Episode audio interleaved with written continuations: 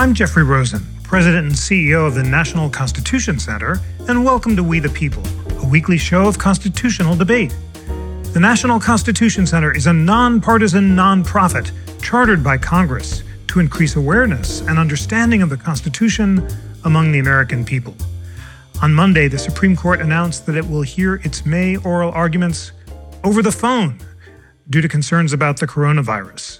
For the first time in history, the public will be able to listen to the oral arguments live. On today's episode, we'll discuss this change and how it is impacting the way the court works with Marcia Coyle.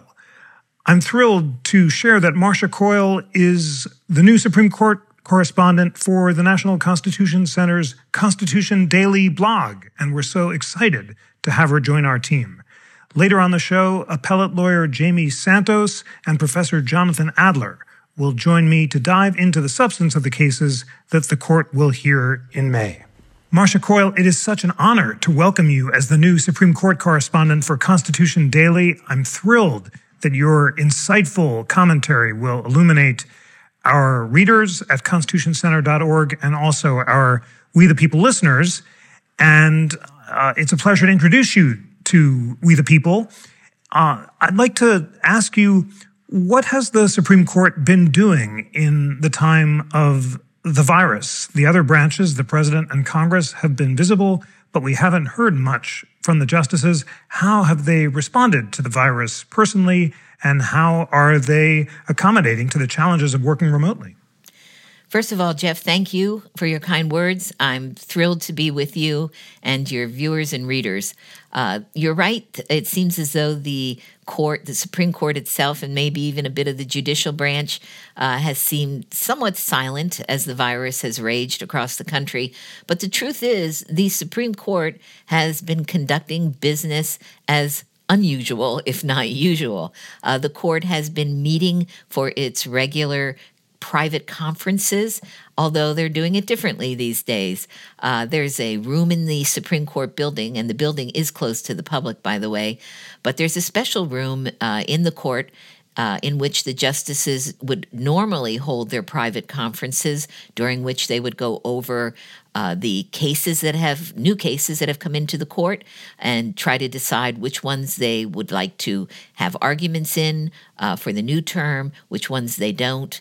Uh, but what's unusual this time is that the only person in the conference room has been Chief Justice John Roberts Jr. The other eight justices have been participating uh, by teleconference, uh, which certainly is a change for this court. Uh, but the court has been able to do its work. Uh, the court has been making decisions in pending cases that were already argued uh, October through February and uh, they've been posting those decisions on the court's website. So we don't have the normal process where the justices would sit on the bench and they uh, would read a synopsis or a summary of the decision that each justice had, had written. Uh, but the decisions are on the court's website, and they also have been issuing what we call orders lists, and those are the lists in which the justices show whether they're going to hear a case or deny review, and sometimes they they they take uh, uh, make short decisions in new cases that have come to them. Uh, so the court has been working, Jeff. Uh, it hasn't been sitting on its hands, uh, but certainly it is is is doing what so many of us are doing right now, working remotely and trying to stay safe. Uh, as you know, uh, a good number of these justices fall into the high risk category, and the court is very aware of that. And the Chief Justice, I think, has taken all the right steps in order to try to protect the court's health. As well as the health of its staff. The court's uh, staff is also working remotely for the most part. Uh, you would find only uh, a few Supreme Court police uh, in the building right now. The court also made a historic announcement recently that will broadcast live teleconference oral arguments for the first time in history. Tell us about how those arguments will work in practice. Will the chief call on justices? Will they just jump in on the line? And how will they work out the technological kinks? Well, you're right. This is historic. It's really path breaking for a Supreme Court that has been loath to adopt modern technology in terms of uh, allowing cameras in the courtroom or even having uh, same day live audio of oral arguments. Uh, the, the court won't have cameras for these arguments that are going to be held in May. There, it'll be on six days in May during the first two weeks of that month. Uh, they will hear 10 cases, but it'll be by teleconference again. Uh, there are a lot of questions about how this is going to work. Uh, as you know, this is a really hot bench, as they call it. The justices have lots of questions during arguments, and sometimes they trip over each other, and the Chief Justice has to act as a traffic cop uh, so that everyone gets a chance to ask the questions. Uh, the court hasn't yet uh, announced guidance on how it's going to do this. I think probably it's working through those questions right now. Uh, will the Chief Justice uh, uh, maybe pick on the justices by uh, seniority so that they can ask questions with pauses in between? Uh, the lawyers who are going to argue are, are wondering about a lot of things right now. Uh, something as simple and basic as in the courtroom when they argue at the podium, there is a light that flashes white and flashes red. It signals when the lawyer is uh, going to only have maybe five minutes left to an argument, and the red tells that lawyer, Your argument is done, move on. What will they see? Who is going to signal to the lawyer that the argument is going to uh, be almost over or is over? And also, uh, the lawyers themselves are going to be at something of a disadvantage here because so critical to their arguments is being able to see the body language of the justices. Is a justice making a face during the argument uh, that shows skepticism, or uh, or is a justice leaning forward, really? Uh, involved in what the lawyer is saying? And when does the lawyer know when he or she should really stop answering the question and the justice is satisfied. Uh, so they're going to miss those cues, which will make it a little more difficult. Uh, on the other hand, Supreme Court arguments are generally conversations between the lawyer and the justices. The justices do not like speeches, they don't want you reading a prepared speech. But this time, since you're on the phone and the justice doesn't see you, you may be able to read uh, your opening statement. You may be able to look at your notes uh, to answer a question. Uh, so there's just a lot we don't know yet, Jeff. And I think the court probably will uh, issue further guidance. And I also know, uh, because I've seen mentions on Twitter, that there have been suggestions that the court actually have a run through before they hold the argument in order to work out these kinks. Well, we know from podcast recordings and all virtual meetings that rehearsals are always a good thing. what what have uh, the lower courts found as they've used uh, virtual argument technology, and what can the Supreme Court learn from those experiments? Well, they those courts have actually been ahead of the Supreme Court, I would say.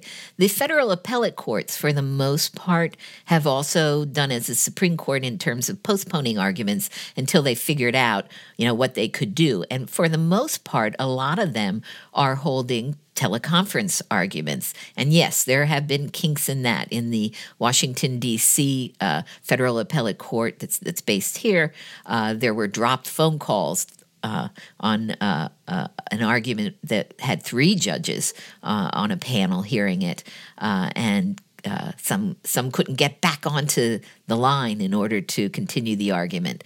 So uh, there are kinks, and but then you know there are state supreme courts too, and and a couple. I think the Fourth Circuit federal appellate court that have adopted video conferencing for their arguments, Zoom, and that seems to be working out. So I think the Supreme Court at least its tech people will be able to call around to get some uh, good clues as to how to make this work. Well, someone commented that the Supreme Court hasn't adopted Zoom because the justices don't want to become a Saturday Night Live skit. but some of the justices are using Zoom. At the very least, Justice Breyer is, we learned from the Wall Street Journal. Uh, are he and other justices using Zoom to communicate with their clerks? How are the justices using Zoom? And how are they communicating with each other more generally as they send around drafts of opinions and work remotely? Well, the uh, justices and their clerks are working remotely, and uh, I believe they would be able and are able to continue to use email, which is something they they they do uh, when they're actually in the court building. Their internal email uh, allows them to share drafts of opinions.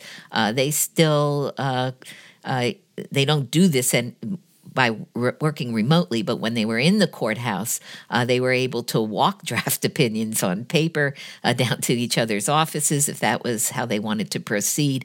Uh, but uh, right now, they are all working remotely. You're absolutely right about Justice Breyer uh, using Zoom. He's he's used Zoom to stay in touch with uh, family members. he also taught a class via Zoom, and and this is really sort of surprising because he often pokes fun at himself uh, during oral arguments when the court has a technical case that involves cell phones or some other technology. Uh, it's trying to portray himself as as really being a neophyte when it comes to that technology, but it appears he has adapted quite well to Zoom, as have so many others in this country right now. Uh, so I, I think uh, the the work goes on. They have access to all their briefs uh, electronically. Uh, everything they need is really at their fingertips. So uh, I think, at least for now, uh, they're doing the best they can, and we have to wait and see what this all means for the court when we when we emerge from the virus and the need, uh, the urgent need to be able to have this technology in order to continue uh, the work and to continue contact with families and friends. Thank you so much, Marcia Coyle, for your insights. We are so thrilled and honored that you will be providing regular commentary for Constitution Daily at constitutioncenter.org to enlighten Americans and uh, learners around the world about the workings of the U.S. Supreme Court. Uh, Marcia, thank you so much for joining and welcome aboard. Well, thank you. It's my pleasure, and I look forward to it and look forward to hearing uh, from uh, the many people who follow you at the Constitution Center. Take care of yourself, Jeff, and stay well. You too. Stay safe.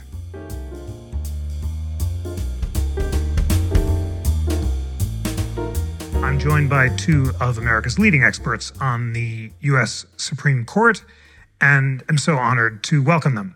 Jaime Santos is a partner in the appellate practice at Goodwin Law, where she practices appellate and complex civil litigation in federal courts. And she is co host of the Supreme Court podcast, Strict Scrutiny. Jaime, thank you so much for joining. Thanks for having me. I'm excited to be here. And Jonathan Adler is Johan Verheij Memorial Professor of Law and Director of the Coleman P. Burke Center for Environmental Law at the Case Western Reserve University School of Law. He has repeatedly testified before Congress, and his work is often cited by the Supreme Court. He is a contributing editor to National Review Online and a regular contributor to The Volokh Conspiracy. Jonathan, it is wonderful to have you back. Great to be here. Let us begin, friends, with the recent Wisconsin election case. The Supreme Court in Republican National Committee versus Democratic National Committee overturned a decision of a Wisconsin District Court to extend the postmark deadline for ballots to be counted. It was a hotly contested decision. You've both written about it. Jaime, tell us what was the reasoning of the court's majority in stopping the ballots from being counted unless they were mailed by election day? And what was the dissent's reasoning, and which do you agree with? So this is a really interesting opinion because it is it comes out during a global pandemic, um, a, a, public health crisis, and the majority's opinion actually didn't mention the word pandemic. It mentioned COVID nineteen only when discussing what the court was not deciding, and and it cabined its decision um, in a way that said, you know, this is really narrow. We're just looking at a narrow question about whether absentee ballots have to be mailed and postmarked by election day, or as you mentioned, whether they could be mailed and postmarked after election day as long as they're received by April 13th.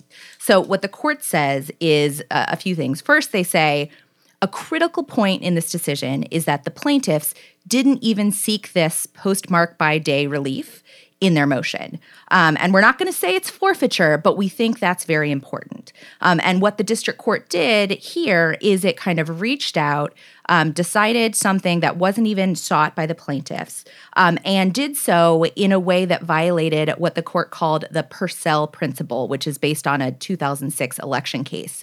And the court said the Purcell principle means that lower courts shouldn't alter election rules on the eve of an election um, because otherwise it will result in judicially created confusion. And intervening now could really affect the integrity of the election process.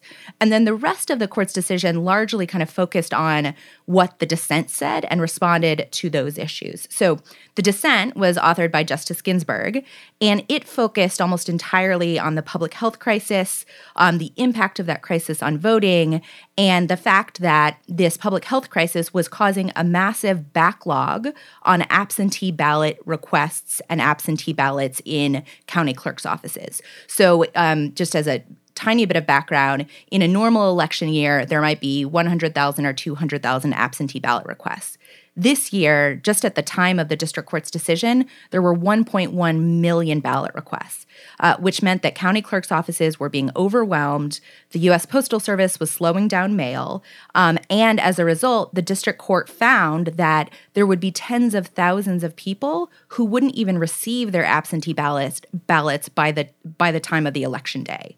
And so, what Justice Ginsburg said is, we are in the middle of a massive pandemic and the, the majority's decision is going to result in massive disenfranchisement.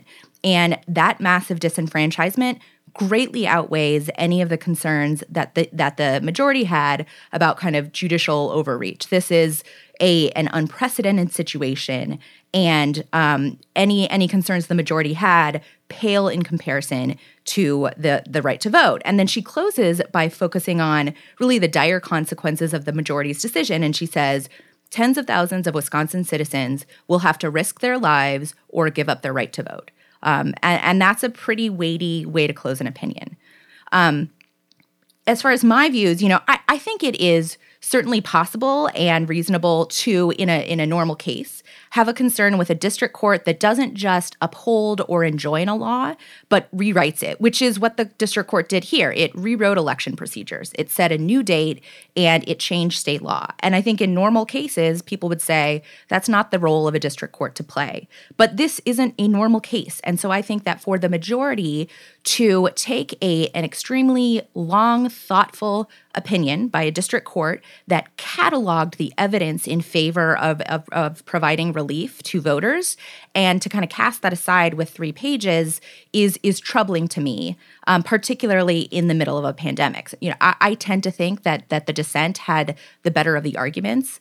Um, and, and, i think that the, these circumstances are just um, so different from any of the other cases the court uh, referred to Jonathan, in your discussion of the Wisconsin cases on the Volokh conspiracy, making sense of the Wisconsin election Supreme Court decisions, you quoted a post by Marquette University law professor Chad Oldfather, who you said wrote a fairly balanced assessment of the legal issues. Uh, professor Oldfather said, considered in the abstract, I wouldn't consider characterize uh, the case as easy, and that it essentially comes down to a willingness to account for unique circumstances. The majority does uh, tend toward a business as usual approach, and the dissents do not. Which do you tend to? And tell us more about the Purcell principle and how that principle tells courts about how to accommodate unique emergencies. Uh, sure, Jeff. So I think uh, in terms of the Purcell principle, uh, the Supreme Court for a, a, while has endorsed the principle that federal district courts should not make changes to uh, election procedures uh, in the days just before an election. That that for elections to uh, happen or in an orderly fashion, um, there shouldn't be an incentive for parties to run to court to try and change the rules midstream, and that that's really not uh, the role that federal courts should play. And that principle certainly was a big factor for the majority here. That that this opinion came out uh, uh, just a few days before uh, the election was supposed to be held. It came out uh, very late in the day under Wisconsin law in terms of applying uh, uh for absentee ballots and under uh, normal situations late in the day in terms of when absentee ballots would have to be mailed. And, and the majority certainly thought that that principle uh, needed to be upheld. Um, the other thing that I think um, affected the majority's uh, reasoning uh, is that the way the district court uh, modified Wisconsin election law is that it would create the possibility that people could cast their ballots uh, after the election day, uh, perhaps even with knowledge of what preliminary results were, and that that is, is particularly problematic. The district court said that election results weren't supposed to be released until the deadline. Um, but of course, we know that exit polls and other things uh, often leak uh, ahead of time, and the court was concerned about that. I think that there are two other things that that um, are worth noting. One, which is just a problem with this sort of litigation generally, you know, it's it's done under incredibly tight time constraints, and so that means that that the litigants don't always have the time to fully develop their arguments. The courts might not always have the time to consider every factor. So, one factor that really hadn't been considered by anyone is the fact that a lot of absentee ballots actually aren't ever postmarked um, because um, uh, the post office doesn't postmark everything. If you have you kind of prepaid envelopes and things like that, uh, they often get mailed without any postmark at all. And that certainly affects whether or not uh, a postmark can be a relevant deadline. And, and that wasn't really considered by, by anyone.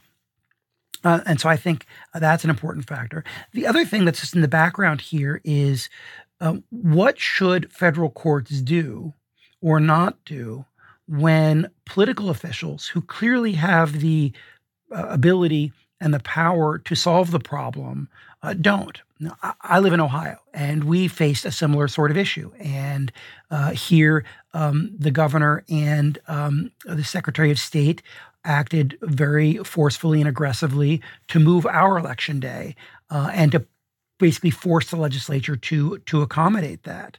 Um, Wisconsin, for a variety of reasons, that did not happen, and um, yeah, I think we can all say, and I certainly think that the Wisconsin legislature was very derelict in its obligation uh, to ensure that elections can occur in an orderly way and in a way that doesn't put anybody at risk. Um, but that doesn't necessarily mean that federal courts necessarily have the power uh, to intervene at the last minute and to rewrite a statute in ways that weren't necessarily even asked for uh, by uh, the parties.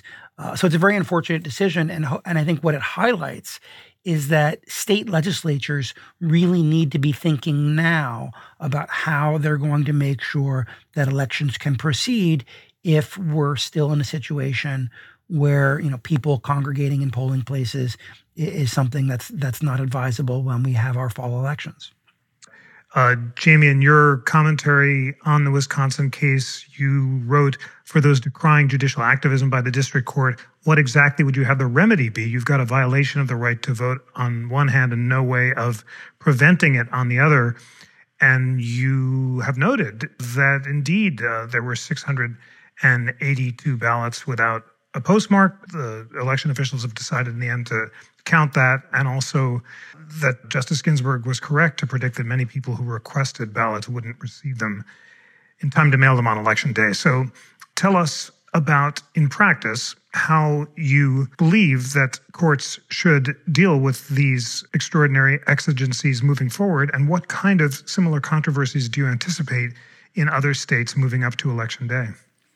Well, I think that you know, uh, unfortunately, at this point, I think what the Purcell principle stands for is that um, the the Supreme Court will not allow lower courts to intervene as long as disenfranchisement happens close to an election, irrespective of the the kind of exigencies of the situation.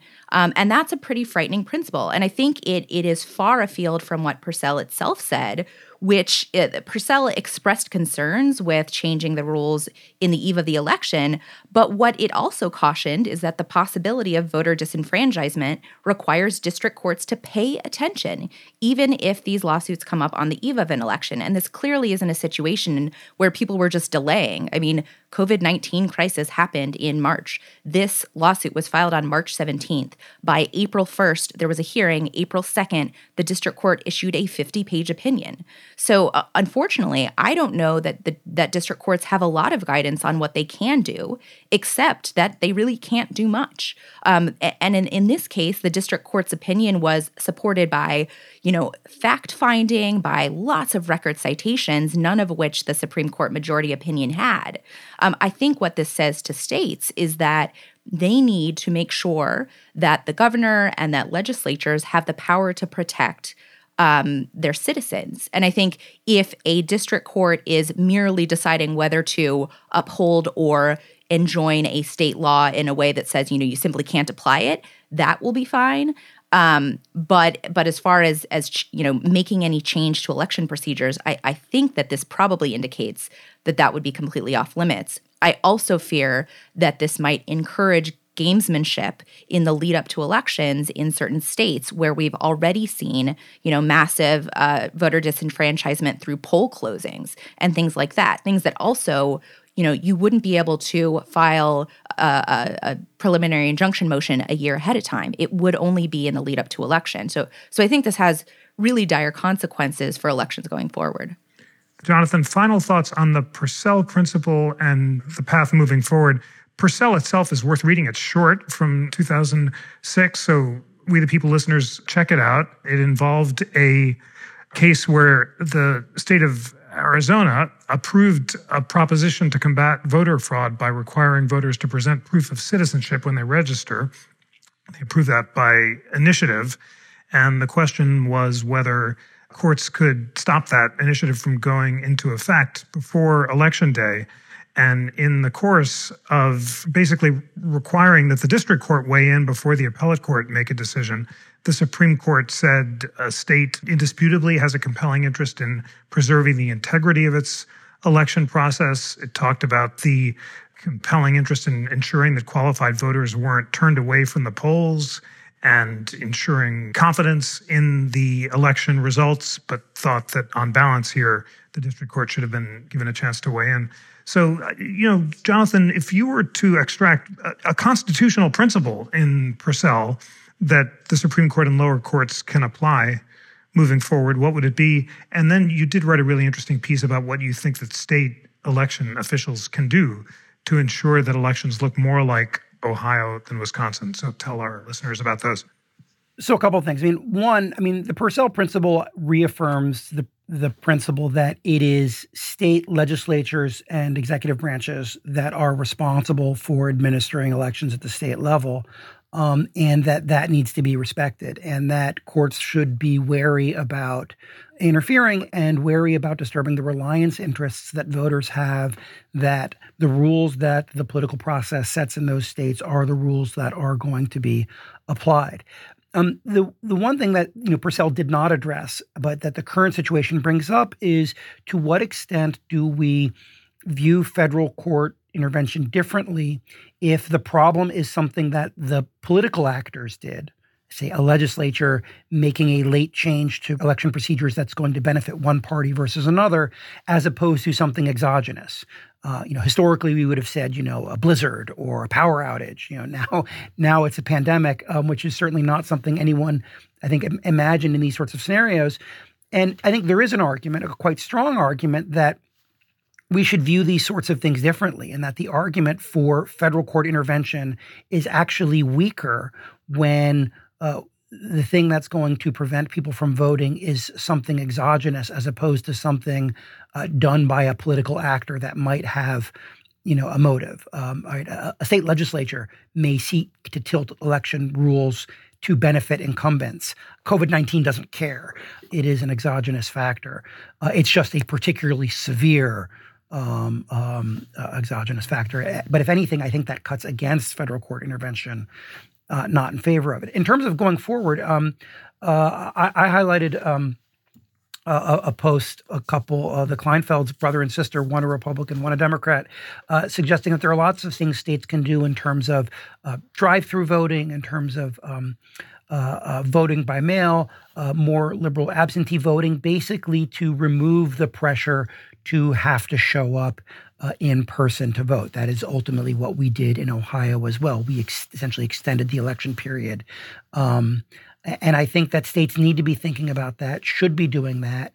Um, the empirical evidence that we have suggests that while the risk of fraud or mischief with absentee voting is slightly higher um, than with in person voting, uh, there is very little evidence um, that states that have uh, developed extensive absentee voting or allowed vote by mail uh, have had uh, voter fraud problems. Um, we really uh, uh, th- those those problems are very few and far in between, and uh, certainly they're the sorts of problems that can be reduced if state legislatures and state secretaries of state begin developing those procedures now. But you know, the big takeaway is you don't want to be doing this three days from an election. You don't want, um, as happened in Wisconsin, the governor and the legislature playing a game of chicken about who is or is not going to change the rules. You need folks working now to deal with contingencies for for elections that are going to be held, you know, several months away. Well, the court has decided a series of other cases in addition to the election case recently. They include Kansas v. Glover, where the Supreme Court, in a narrow opinion, held that a Kansas police officer had reasonable suspicion to stop a vehicle when he knew nothing more about it than the fact that its registered owner had a revoked driver's license. The Comcast case, where the justices unanimously ruled that a lawsuit brought against the part of the Civil Rights Act that forbids racial discrimination in contracts requires the plaintiff to show but for causation. In other words, the defendant would have made a different contracting decision were it not for the plaintiff's race. Uh, Kahler against Kansas, a six to three decision where the Supreme Court ruled that a state's failure to allow a mentally ill defendant to raise that kind of defense doesn't violate the Constitution. And the Allen and Cooper case, where a state can't be sued for copyright infringement because Congress didn't validly abrogate sovereign immunity.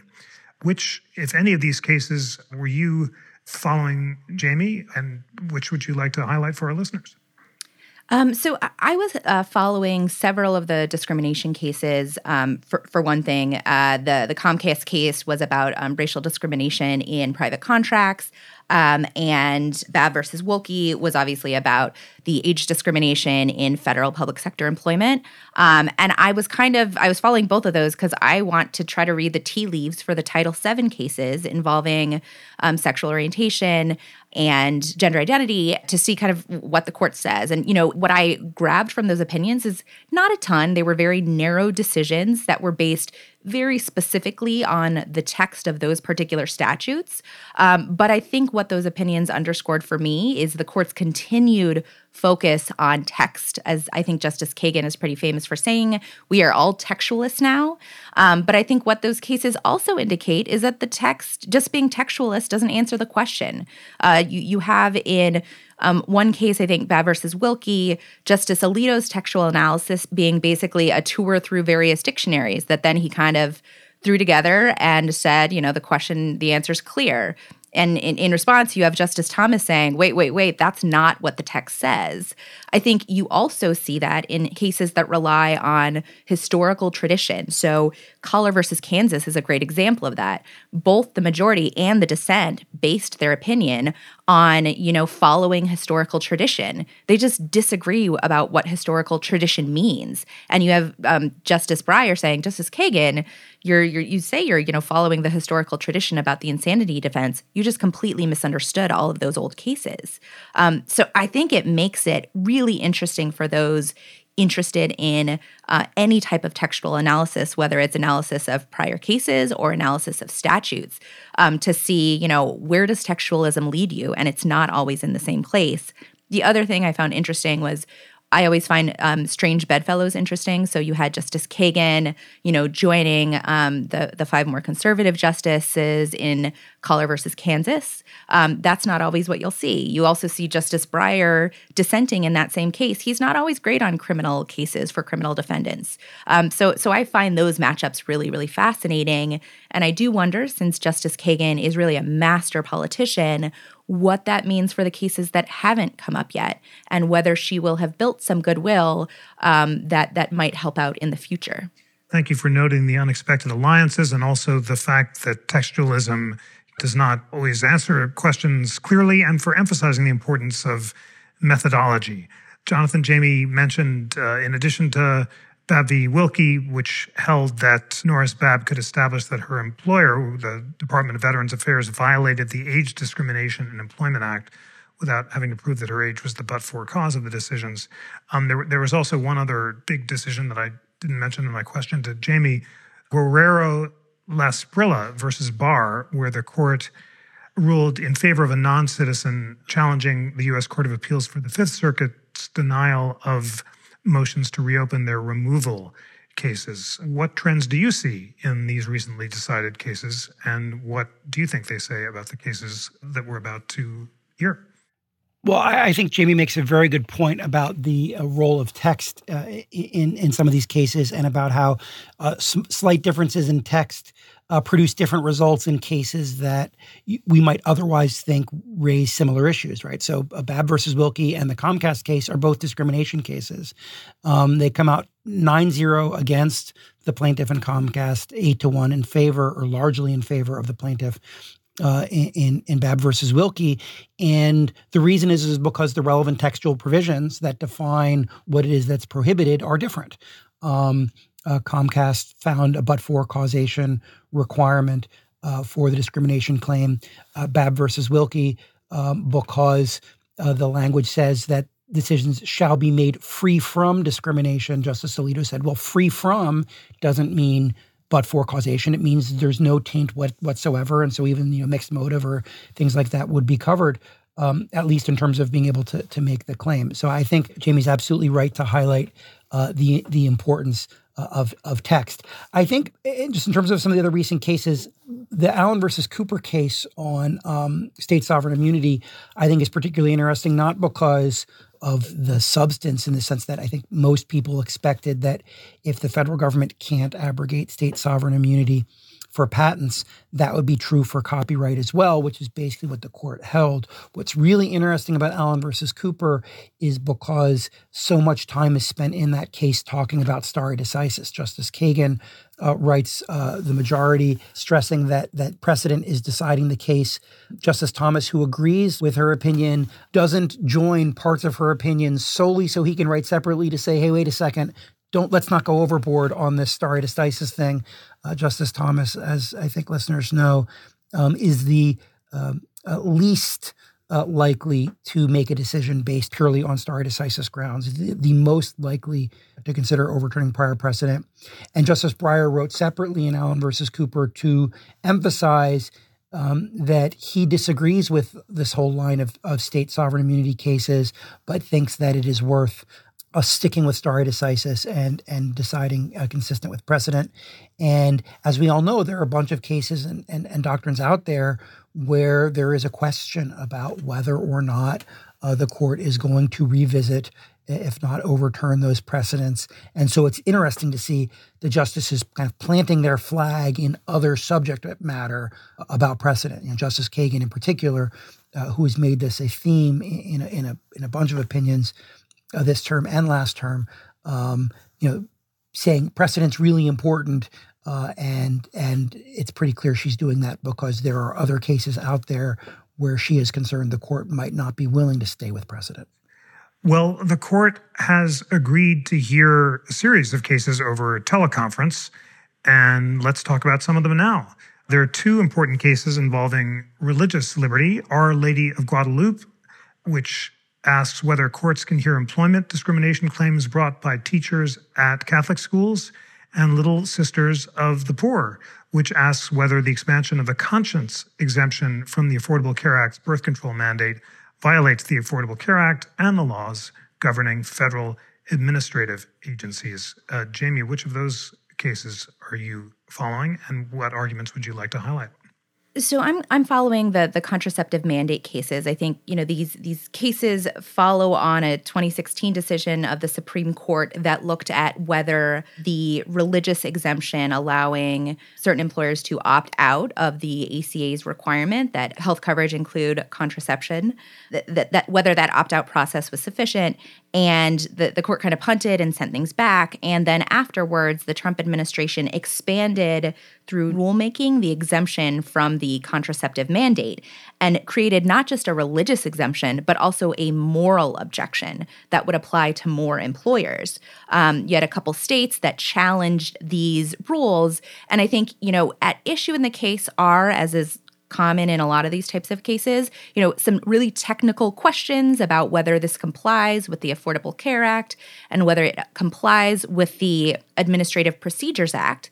Um, like DACA, those are going to be pretty technical issues. But I think underlying these cases are really important principles about religious freedom and religious liberties in the workplace and what happens when those religious freedoms bump up against um, requirements that apply to everyone. When religious employers are part of the general marketplace for quite a while, laws that apply equally to everyone are fine, even if they have, you know, some incidental impact on your religious beliefs. And I think you see two sides of this case. One side saying, you're participating in the marketplace. You're enjoying all of the wonderful benefits of doing so. So you can't then, you know, rely solely on your religious beliefs or even worse, just your own personal moral beliefs to deny your employees rights that they have under federal statutes. On the other side, you have folks saying, listen, you are forcing me to condone something that my deeply held religious or moral convictions tells me is wrong. And you're forcing me to actually play a role in making that wrongful conduct possible down the road you also have questions about you know right now this applies to contraception. Will it also apply to affording same-sex um, benefits in healthcare in you know pensions all of those things? And i think it indicates the court's deep deep interest in taking on more of these religious freedom cases. Um, and, and they, it could have enormous implications for many cases to come. Jonathan how significant is the expansion of the conscience exemption to include moral as well as religious exemptions. Do you find it justified under the Religious Freedom Restoration Act and the Patient Protection Act? And more broadly, what about the consequences that Jaime notes? Could this create a great expansion of claims for moral and religious exemptions from generally applicable laws in the future? Or is this likely to be a, a, more narrow and technical decision? Well, I mean, I think there are a lot of issues buried into this case that could prevent the court from reaching the full question. There's there's a standing question that that is uh, built into here. Um, there is this question about uh, whether or not the Religious Freedom Restoration Act allows the, the government to extend the conscious exception the way it did, and I, and I think that's a a harder case. I think the argument for accommodation here is more of a stretch than it was in, for example, a Hobby Lobby a case from before. Um, one of the things that I think about in the Little Sisters of the Poor case that's particularly important and that we want to watch for is that this case uh, also is um, raising the question of whether or not it was appropriate for the lower court to enter a nationwide injunction. And as I think listeners are aware, there has been this ongoing debate about uh, whether or not lower courts should issue uh, nationwide injunctions, and if so, what the standards for that should be. Um, the Trump administration uh, has been against the issuance of nationwide injunctions. They they've argued that um, when a district court issues an injunction, it should only apply essentially within that court's uh, jurisdiction and only for the benefit of the parties to the actual case. And this has become an increasing concern because first, during the Obama administration, uh, we saw an, the beginning of an increase in the issuing of nationwide injunctions in cases brought against the federal government, and that trend has continued in the Trump administration. And I, I think there are some justices that have been looking for a vehicle to address that particular question, and I think this case might be uh, that vehicle. So I would I would urge folks to pay attention to that procedural aspect of the case, uh, and then I think you know, as Jaime noted, between this case, the Our Lady of Guadalupe case, which is a, a, ministerial exception case, and then some cases that are on the docket for next term, we definitely see a court that is more interested in fleshing out and perhaps reconsidering aspects of religious liberty uh, jurisprudence than we have in some time. And you know, this is an area where several of the justices clearly have uh, strong opinions about where they would like to see the law to go. And so uh, it's quite possible that we could see the court in a wide range of contexts moving towards more aggressive protection uh, of religious liberty and religious exercise uh, than we have seen historically. Out of the 13 cases the court has agreed to hear in May, two involve faithless electors. There's Chiafalo versus Washington, whether state faithless elector laws, which require presidential electors to vote the way that state law directs, are constitutional. And there's Colorado Department of State versus Baca, whether state faithless elector laws are constitutional as well. Uh, Jaime, what can you tell us about those cases and the arguments that they raise? So the cases are, are basically about whether um, states can require electors, um, so members of the of the electoral college, to vote in line with the popular vote of the state, or whether electors uh, are free to vote their conscience, or whether they could be penalized criminally or otherwise if they vote their conscience. Um, I think this is a super fascinating case when you look at kind of originalism, because from everything that I have seen, you know, the entire purpose of the Electoral College was to be something different from just allowing popular vote to rule. Um, so, so I think it could be really fascinating to see what the lineups are in this case. I think it's also really critical that the Supreme Court is hearing this in May. This is one of the cases that it decided not to put off until next term, and I think for very good reason. The court does not want to be deciding a hot button political issue that can directly impact the election right before the election happens, because as we know, that would violate the Purcell principle. Um, the other thing I wanted to just, if I might, briefly note um, about what Jonathan said about nationwide injunctions, he's absolutely right that many members of this court have been very hostile to nationwide injunctions, particularly those enjoining Trump administration policies and priorities. I do want to note, just to nudge a little bit on that, though, that this court might feel differently about nationwide injunctions in a year or two when there may be a Democratic administration in office doing more liberal things, and you have a judiciary filled to the brim with conservative appointees who might be more inclined to be um, enjoining those uh, policies on a nationwide basis. Um, so, so I do wonder if any part of the court thinks, wait a minute, getting what I asked for might not be a good idea. Jonathan, responses to that thought about nationwide injunctions, and then tell us your thoughts on the faithless electoral cases. Surely it's correct as an originalist matter, as, as all we the people listeners know, that the Electoral College was originally intended to serve a very different role than the one it does now, with independent solons and lycurguses making decisions about the wisest candidates, heedless of the pressures of the mob.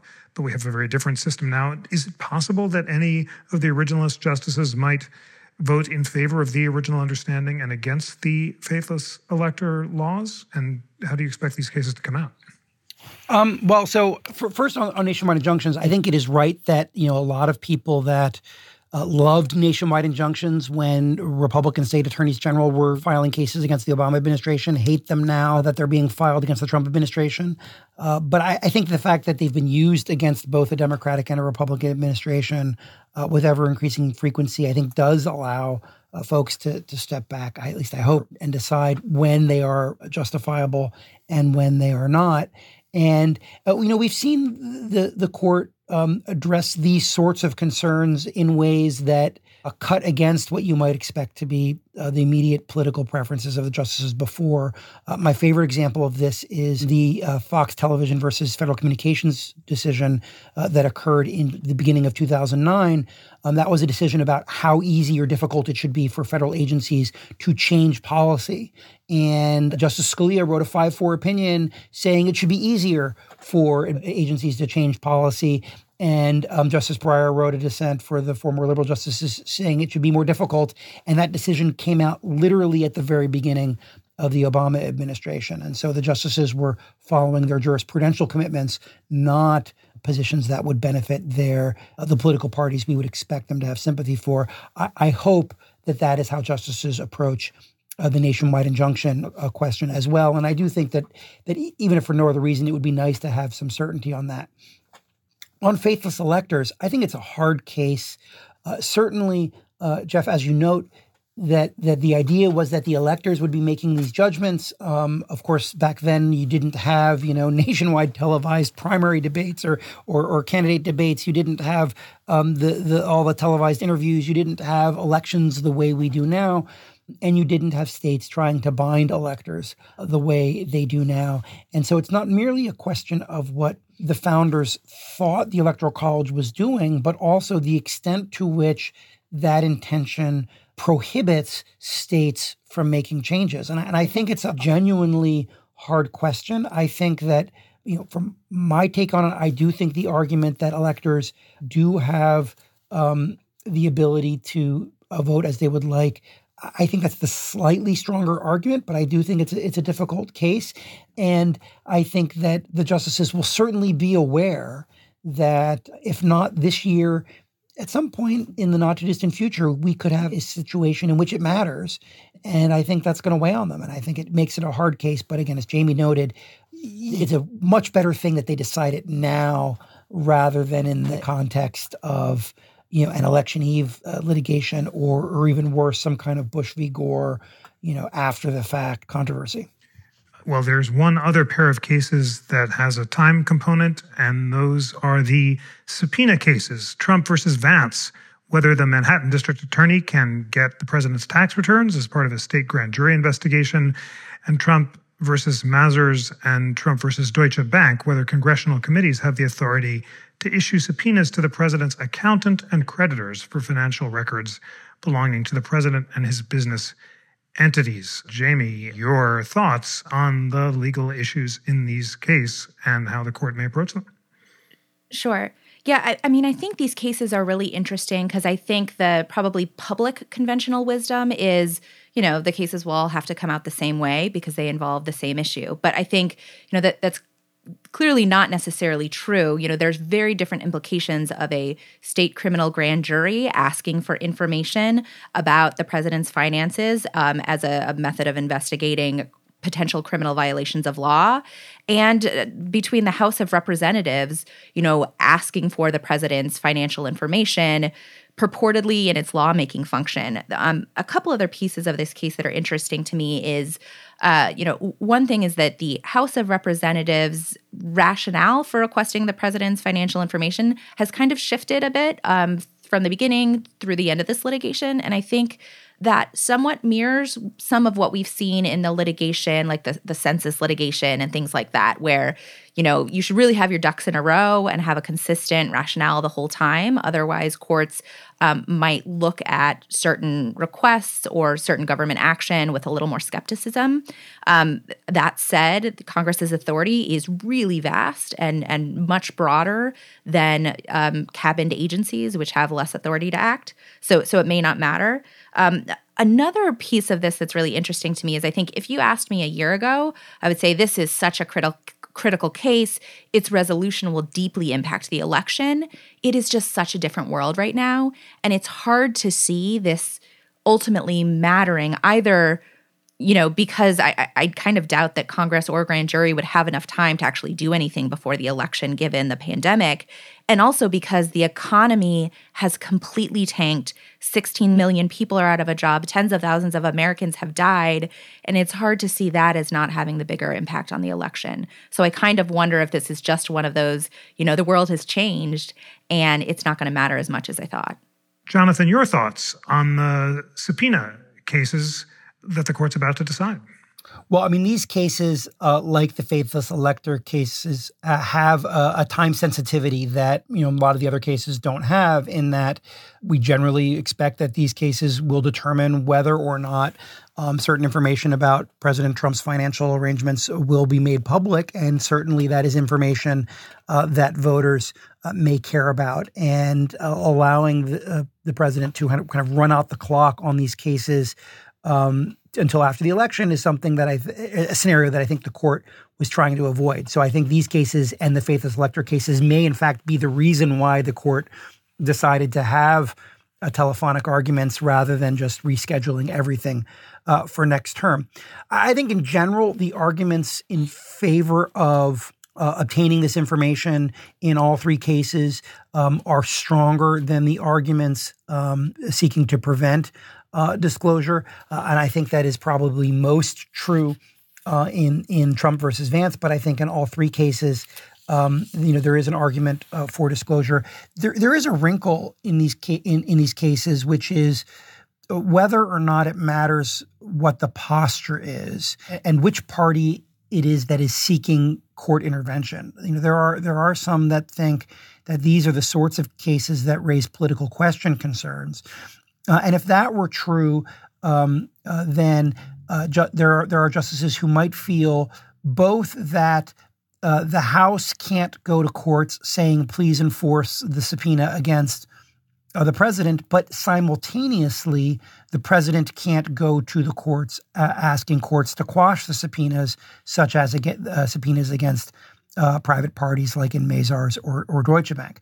And, and so I think you know one question in, in these cases is to what extent the court sees itself as needing to resolve this question as the court uh, to kind of settle it, or to what extent the court feels that it's it should be, or at least some of the justices feel that the court should, as much as possible, uh, step back and, and, force the political branches to fight it out. And and that's something that I will certainly be be paying attention to in the oral arguments. Well, it's time for closing arguments in this illuminating discussion. Jaime, are there any other of the 13 cases the court will hear in May that you're watching and would like to highlight for our listeners? So I'm going to highlight something that I think that Jonathan actually probably wants to talk about too, which is the McGirt versus Oklahoma case. You could characterize this case as the question presented is whether half of Oklahoma is an Indian reservation. And it's a case that was originally heard um, at a time where Justice Gorsuch had to be recused because it came from the 10th Circuit and he was on the 10th Circuit at the time. But it could have just really massive implications for um, Oklahoma, for criminal justice in Oklahoma. And I think it's interesting to me because you have a couple of justices who have this very kind of long standing commitment to saying, you know, historical practice be damned, we're going to get the law right. And on the other hand, you've got a potentially compelling case for the notion that half of Oklahoma is an Indian reservation. And so if you, you have a kind of consistent methodology, there's a strong, compelling case for saying, uh, you know, that the Oklahoma does not win here. On the other hand, it's just the practical implications of the case are so massive that it is hard to see five justices signing on to an opinion that would endorse that view. Wow, thank you for interesting us uh, in that fascinating case. Jonathan, the last word is to you. Final thoughts on McGirt versus Oklahoma or any other cases that you're watching in May? It, you know, this case, this case really is is fascinating. You know, initially, um, when the the first case was heard, the case is called Murphy. Um, that was originally argued last term. Uh, Judge Justice Gorsuch is recused. Um, they don't decide the case. They say they're going to hear argument again. Uh, and so the normal assumption is, well, that's because the justices were split four to four. Um, and that may be what happened, although Justice Gorsuch would still be recused. Uh, of course, the other possibility is that a majority of the justices thought that Oklahoma needed to lose the case or that Oklahoma had uh, the weaker arguments and just were not ready to issue that opinion. Uh, and, so, unfortunately, this other case, the McGirt case that essentially raises the same issue, a petition was filed there. And so now they can hear the case um, with with the full complement of nine. And it's a really fascinating case relating to, you know, kind of whether or not when Oklahoma was created into a state, whether or not the existing Indian reservations were were effectively uh, uh, uh, disestablished. Is the best way to put it, or whether or not uh, it, it, remained, and then that determines whether or not a federal criminal prosecution um, can be brought in certain ways. And you know, so it has it has uh, big implications for the state of Oklahoma. Obviously, big implications for the criminal defendants. Um, and it's a case where uh, the assumption has been that um, that the legal arguments push really strong in one direction, and the equities of just you know how, how could you have something that's destabilizing pushing the other. Uh, I do think that there is you know been a benefit of some additional briefing in McGirt that um, may uh, perhaps uh, find a way around those problems. Um, but it, it's a really fascinating case uh, that I, I, that I think has been going under the radar at, uh, that that people should definitely pay attention to. Thank you so much, Jaime Santos and Jonathan Adler, for a civil, rich, and illuminating discussion of the cases that are on the Supreme Court's May docket and the ones that it's just decided. You have whet all of our appetites for the constitutional debates to come and I'm so grateful to you for joining. Jaime, Jonathan, thank you so much for being here on We the People. Thanks, Jeff. Thank you.